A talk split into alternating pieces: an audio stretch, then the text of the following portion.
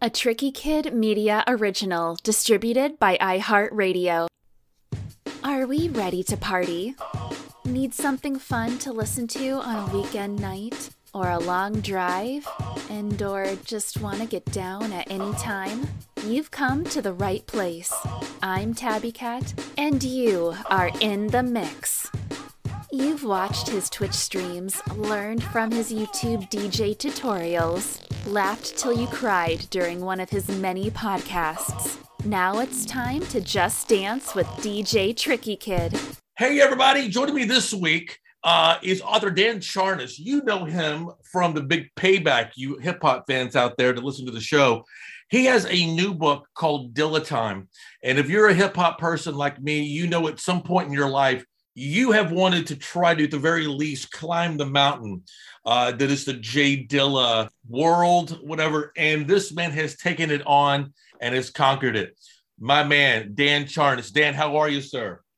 Man, I'm great. It's, it's an honor to be here, sir. I love this book so much, and it's something that's so important to me that I've always wanted to know more about and learn about. How did you take this on? How did this start for you? Walk me through it. Oh, where to even begin? I think um, it started when I made my first trip to Detroit as a record executive and producer with uh, the producer who was then known as JD.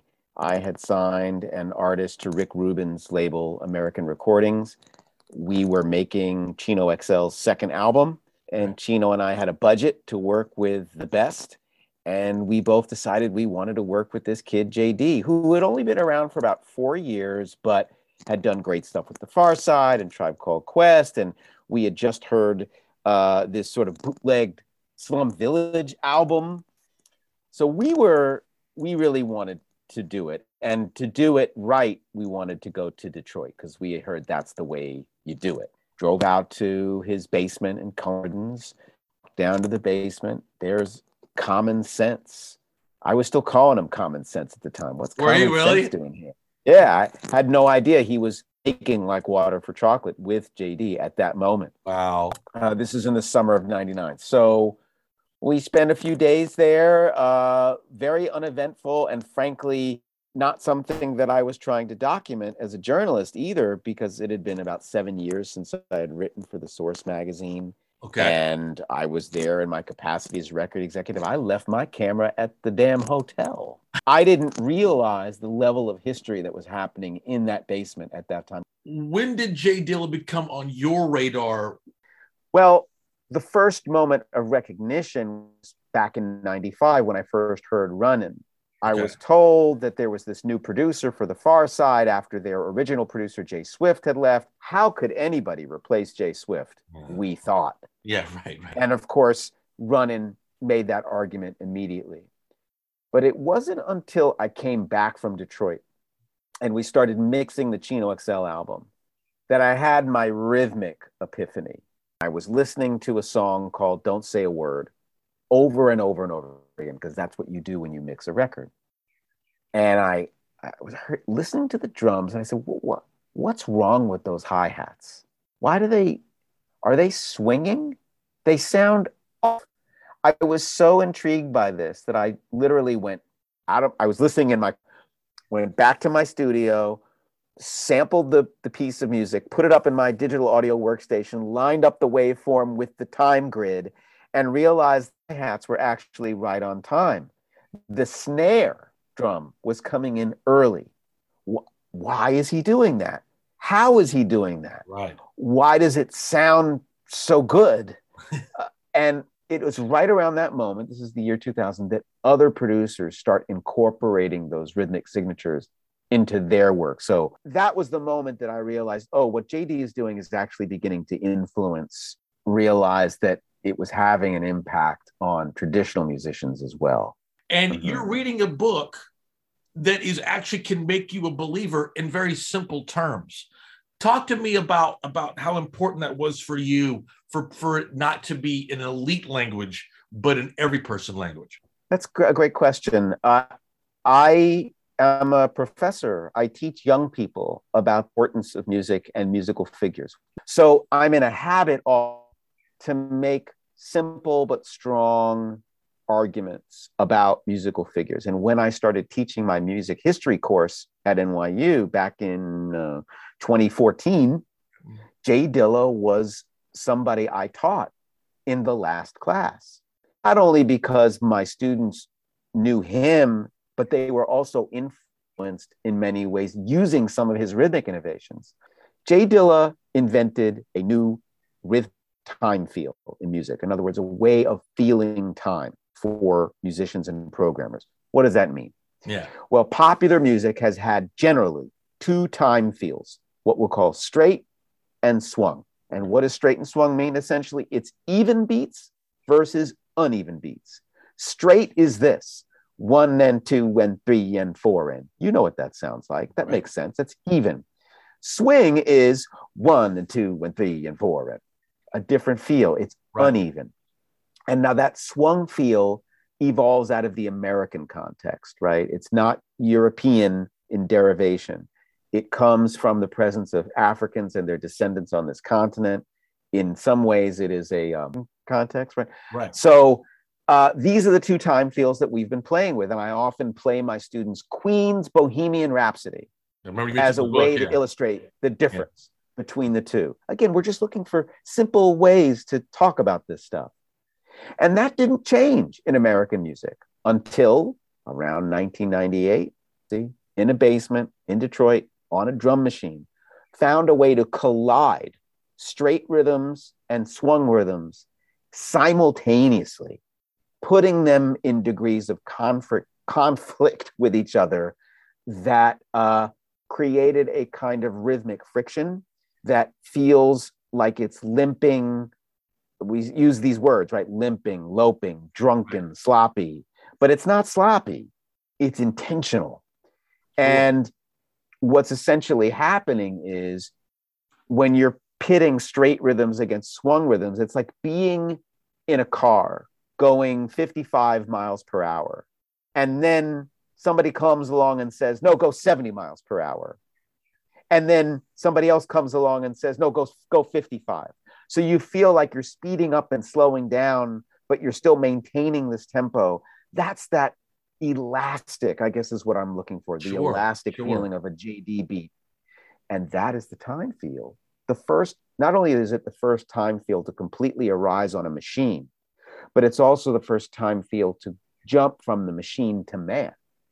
That's when Questlove and D'Angelo said, okay, he's doing this on a machine. Can we do this with our traditional instruments, with drums and bass and keys. And that was what gave us voodoo. And of course, you know, voodoo by D'Angelo in the year 2000 had an enormous effect, especially in jazz. Oh, yeah. Uh, jazz musicians started incorporating that time feel. So, Dilla time is something like straight, like swung, that is felt in all genres of music.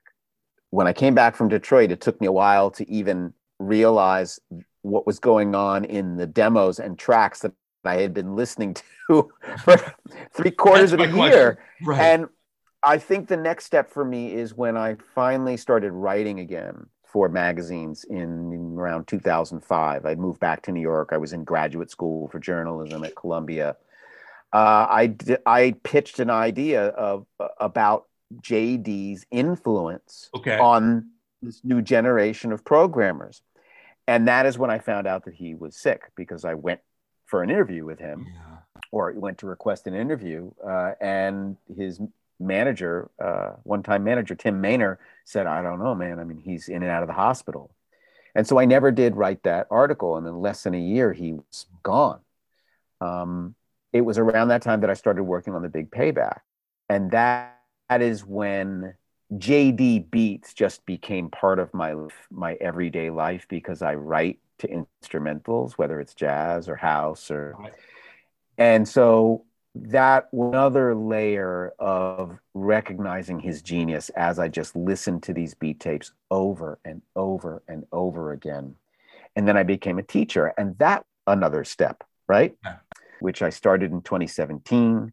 And the idea was okay, since I'm connected in Detroit, I'm going to take all the students, all 20 students, on a field trip for three days to Detroit. You- we did that for three days in um, spring break 2017. And then we came back to New York after that trip for seven weeks, and I taught the class. And we were joined in Detroit by, you know, Fat Cat and RJ and Young RJ and uh, Uncle Herm, who had the donut shop, and we did tours of the Motown Museum with Dennis Coffey, who was original funk brother, and yeah, we totally. went to Submerge, uh, you know, which was the the techno museum. So we got a real Detroit and Detroit music education. Then we came back to New York and we met with Questlove and Bob Power, and we talked to Trey from the Pharcyde and Perrin Moss from Hiatus Kaiyote, and created a full experience around what J Dilla had done to music. And it was in the course of teaching that class that I realized that there was very little for people to read about J Dilla that was musically accurate. And that is where the anger comes in, my friend. Yes. Because I, I had become very angry at hearing even people who should know better, mm. even people who make beats and use an MPC drum machine, saying stuff like, well, Dilla, you know, that unquantized feel, like all he did was not quantize, and that's J Dilla. That made me so angry because as a beat maker who the MPC was not a primary instrument for me at all, but even I knew what Gene did, and I knew that that wasn't J Dilla's only technique, and I also knew that that wasn't the real point, that he had done something far beyond his techniques. What did his techniques do? Musicologically, music theory wise. That's what I was interested in. That's was the impetus for writing what I thought was going to be a very small, thin book about the musical science of JD. And the problem with me is once I start reporting, I can't stop. And so five interviews became 10, became 50, became 100, became 200. And that's how we ended up with a 400 page book on J Dilla. Okay. Break and be right back with more Tricky Kid Radio. Some new things on the horizon here. Let me tell you again about Texas Style Wrestling, TSW. They had their massive debut at the end of last year. It was a huge success. And I want you guys to join me on April the 1st right here in Dallas, just a little bit north of Dallas and on Addison uh, at, at West Grove Drive. 4600 there's a sports complex there starting at 7 p.m. on April the 1st. It is going to be one hell of a card. If you're in town for WrestleMania and you're out of town or if you're a local, uh, it's a it's to be a big show, a great lineup. I can't wait. Got some surprises I can't quite share just yet, but uh, I'm so eager. So make sure you stay tuned to this uh, right here uh, each week as we get closer, and I'll be rolling out um, more and more surprises. And until then, also how you can stay up to date is with the TSW streaming app, which is free and it's awesome. Um, I have been wanting to have an app uh, pretty soon for for this show. Of course, you know, obviously you guys do it through the iHeartRadio app and where you get your podcast. But I thought about maybe doing something else. Man, whoever made this app, they're hired because it's fantastic and I've seen a lot of it's it's, a great streaming platform. So if you can't make it on April the 1st or if you just enjoy the product and you're not anywhere where our live events are, this is a, a, great way to be able to enjoy it in such a professional, professional way. Again, TSW, Texas Style Wrestling. Make sure that you're also following them on Twitter. Come to the event, get involved, go to their website. Uh, it is the newest and most awesome thing happening in the in the industry in Texas wrestling in this in the whole wide world of professional wrestling, and I'm so excited to be to be involved with it. Again, I'm going to be your man doing color commentary on April the 1st, uh, right here, just north of Dallas and Addison at uh, 4600 West Grove Drive at the sports complex there. Get your tickets now. Don't miss it. Get the app, get the merch, get involved. Once again, TSW, Texas Style Wrestling. What's up? This is the infamous serial wax killer Beastie Boys DJ Assassin Mix Master Mike, and you're tuned into my man DJ Tricky Kid. Don't be a clown, don't sleep. Check it out, y'all. I wanted to know what is your what is your relationship with the MPC? Well, you know, my setup was actually this mo- more of James Yancey's original setup, which was the SP 1200. That was the the machine that he used to make his first hits.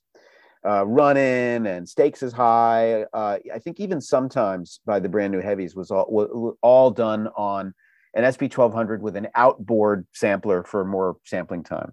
Right. And for me, uh, it was a combination of the SP 1200 and an ASR 10 back when I was producing professionally in the 1990s.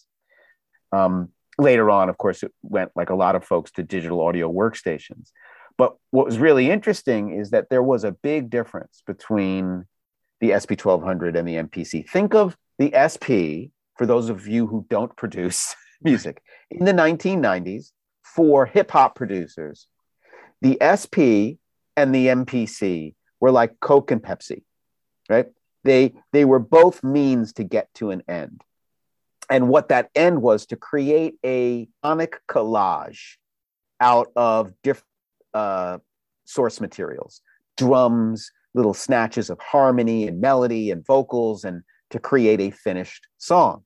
So uh, essentially, you take all those little bits and pieces and you sample them into the drum machine, and you use uh, the clock, the sequencer of the drum machine to put all those things together. And James was a master at both machines. But he discovered in the late 1990s that the MPC had MPC had a little bit more functionality than, than the SP anyway. It had more sampling time. You could sample in stereo. Um, it had a, a, much more elaborate sequencer, but it did else too when you use the swing function on an SP, which was a way to make the beats uneven in various degrees rather than even, as we said before, when you would swing it on an SP, everything swung. If you had a kick drum, a snare, a hi hat, everything would be uneven. But the MPC allowed the programmer to severably affect or not affect sounds with swing. So you could quantize some elements and not quantize, meaning uh, auto correct to, right, to right. put them, align them perfectly. To grid. you could swing some elements and not swing some elements. And then there was this other function called shift timing. Right. Uh, and it's, of course, it's very familiar to us on computers now. You just point and click and drag something back. Yeah. But this wasn't, this is the 90s. Yeah. To allow you to move segments and sounds backwards or forwards in time by little incremental amounts, ticks essentially. And these are the tools that James Yancey used or misused, if you prefer, to give his production a rhythmic feel that was almost alien. Now, he was playing with time before this. Right. And he had other techniques. He yes, he did play his elements freehand without quantization. He did. He also did something I call deceleration, and we don't talk about that enough. That what James would do is he would take a, a sample of something, uh, right. somebody playing guitar, and he would slow it way down. And when you slow uh, a sample of a human being playing an instrument down, what happens is you elongate whatever mistakes they make. And he loved that sound. And you can hear it in the the decelerated samples of songs like Fall in Love, Conant Gardens, uh, Players. These are all these the She Said remix of Pharcyde. These are all slowed down bits. Yeah. Uh, he put out this beat tape called another. We call it another batch now. That's the beat tape that I got from him. Make those two Chino records, and you hear unmistakably the sound of the MP being used and or misused. And interestingly enough, dude, like I've been doing these interviews, you know, for the last month as this book has been rolled out. And I will say this is the very first interview that I have done where the interviewer broke out an MPC. So I am I am fully impressed. Number one. Portishead fans will recognize that there's a great sample that they use from the song she said when what is the height for you I see now, now you and i are in sync because that was number two one of the things that that i have to say about jd uh, especially with regard to doing interviews about this, is that uh, Dilla invented Dilla time, but not everything that Dilla did was Dilla time. That's that's Right? it. That's it. So the first phase of his will go from say 94 to 98 was basically using only two techniques which was playing not using the timing correct functions of the drum machines and deceleration. These were ways that he played with time to allow the sound of error into the mix even though his placement of things was not erratic Yeah. starting in 98 begins this next phase which is the Dilla time phase which is the rushed snare which is the exaggerated and you can hear it at its peak with welcome to detroit in 2001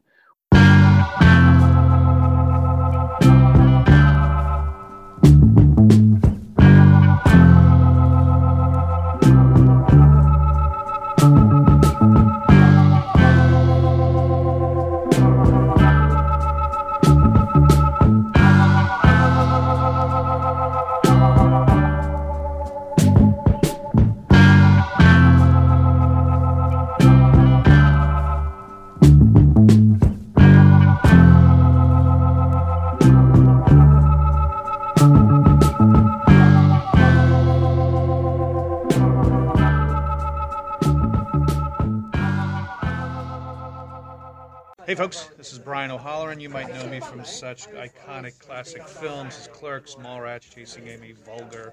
Anyway, you're listening to Tricky Kid Radio. Hi, this is Marilyn Gigliotti. Most people know me as Veronica from Clerks. It ain't 37. Tricky Kid Radio with Roy Turner. Hey everybody, this is actor and musician Scott Schiaffo, best known from the Kevin Smith films Clerks and Vulgar. You are listening to Tricky Kid Radio with Roy Turner. Then he moves into i guess what you might call a more low fidelity phase that begins with an ep called Ruff Draft in Yeah, okay. 2003 that he Right. produced in 2002 it also includes the work that he does for Jaylib uh, champions and that freeness will also inform what he eventually does in 2004 with the dill withers mixed, mixed uh, beat tape some Yeah. people call it the Motown tape, and then Donuts and The Shining. But throughout this, um, there are other little movements, right? He gives up sampling for a while in 2001, 2002, because he doesn't want to pay. You know, he's now a business owner. He doesn't want to pay. Yeah. And um, it does not go well for him. Uh, I personally don't really favor that stuff, not because he didn't have skill and couldn't have done it. He just had been spending most of his life developing his voice as a master of the sampled art form. And he had not yet mastered uh, creating music without samples uh, in that way. So it's less evocative for me, but all it would have taken him, I believe, is time. James is all going to be uh, that period from another batch in 1998 to Welcome to Detroit in 2001. It's like Bruce Springsteen's Welcome to Asbury. You know, it's, it's like it's that you can't you can't disconnect Springsteen from New Jersey, just like you can't Mhm. disconnect Dilla from Detroit. I just kind of feel like if it, it has that name on it, it's got to be his best. You know, we talk we use the word time a lot here. The book is called Dilla Time. We're talking about change of time, but time was unfortunately something that he did not have a lot of. When did it become informed by his illness? Yeah. He was very much a person who was in the present all the time, the eternal present. And that eternal present allowed him to stay focused, allowed him to create a prodigious body of work in very little time. He worked on beats very quickly, 15 minutes and done. You know, it was very, very, um, he was, had a singular dedication. And that has all kinds of qu- consequences. He was a uh, stutterer as a kid, and he was very silent. And you know, he, he cultivated silence and and cultivated listening as a way of surviving because to speak stutterer can be somewhat socially risky. Yeah. Right. Sure. Uh, uh, but he also had this talent. So people were sort of drawn to him.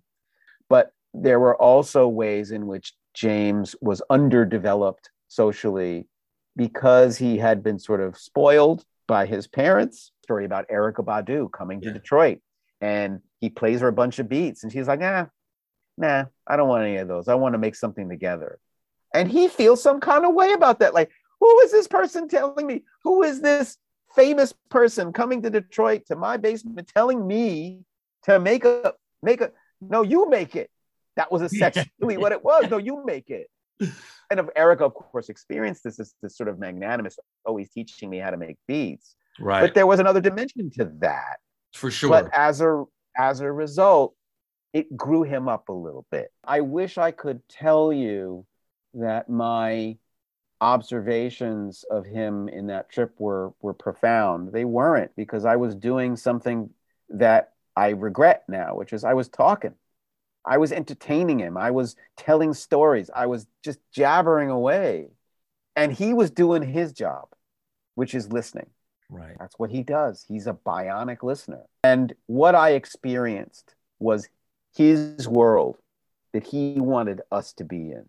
We didn't uh, negotiate where we were going to eat dinner. We went to where he wanted to go. Yeah. Everybody was on James' time. Everybody was doing what James wanted to do. And Yeah. if James didn't want to do it, we weren't doing it. And Common, of course, tells the best story about this. Had a new recording contract for MCA, and Jay has him just waiting at the hotel most of the time for him to come pick him up. And sometimes Jay doesn't come at all. He doesn't trip. He's like, I just, I just want the best out of this guy. And I know he's a genius and I know he's going to give it to me. I just have to be patient. I just have Yeah. to wait. James Yancey's advice to people around him was just listen, just Yeah. watch. It, Common learned it too. Just wait. What was your relationship with him while he was alive beyond that initial trip? Did you guys ever have any type of uh of, of, of any real interaction? No, uh, it was really very just that that pr- one professional moment. I cannot explain really logically my path towards writing this book. I didn't want to be anybody's biographer. Spend four years writing a book about somebody else, Right. you know. Um, but of course, it's just a compulsion. I was compelled to do it. And of course, now it completely makes sense. Oh, he's totally worth it. Man. It's such a pleasure, man. Real. Just this was aces. Thank you, brother. I appreciate it, Dan. We'll talk soon, All right, friend. take care. Indeed. Cheers. All right, all right. Once again, I'm your boy DJ Tricky Kid. I hope you'll follow me on Instagram under DJ Tricky Kid. You can find me on Twitter under Tricky Kid and the number two. Don't forget, I'll be calling the action ringside April 1st at the TSW Studios in Addison, Texas, the day the night before WrestleMania, with lots of great stars: Mariah May and Selena De La Renta and Palo Mayfield and Jasmine Allure. This is going to be a great, great night of wrestling action. Anyway, get involved. Get on Tricky Kid TV on YouTube, and once again, I will see you next week. For more music, DJ tips, and instruction, follow along on Facebook at facebook.com forward slash DJ Tricky Kid and on Instagram at DJ Tricky Kid. And don't miss exclusive sets and masterclasses by following along on Twitch at twitch.tv forward slash DJ Tricky Kid. And follow me, Tabby Cat, at twitch.tv forward slash Tabby Cat.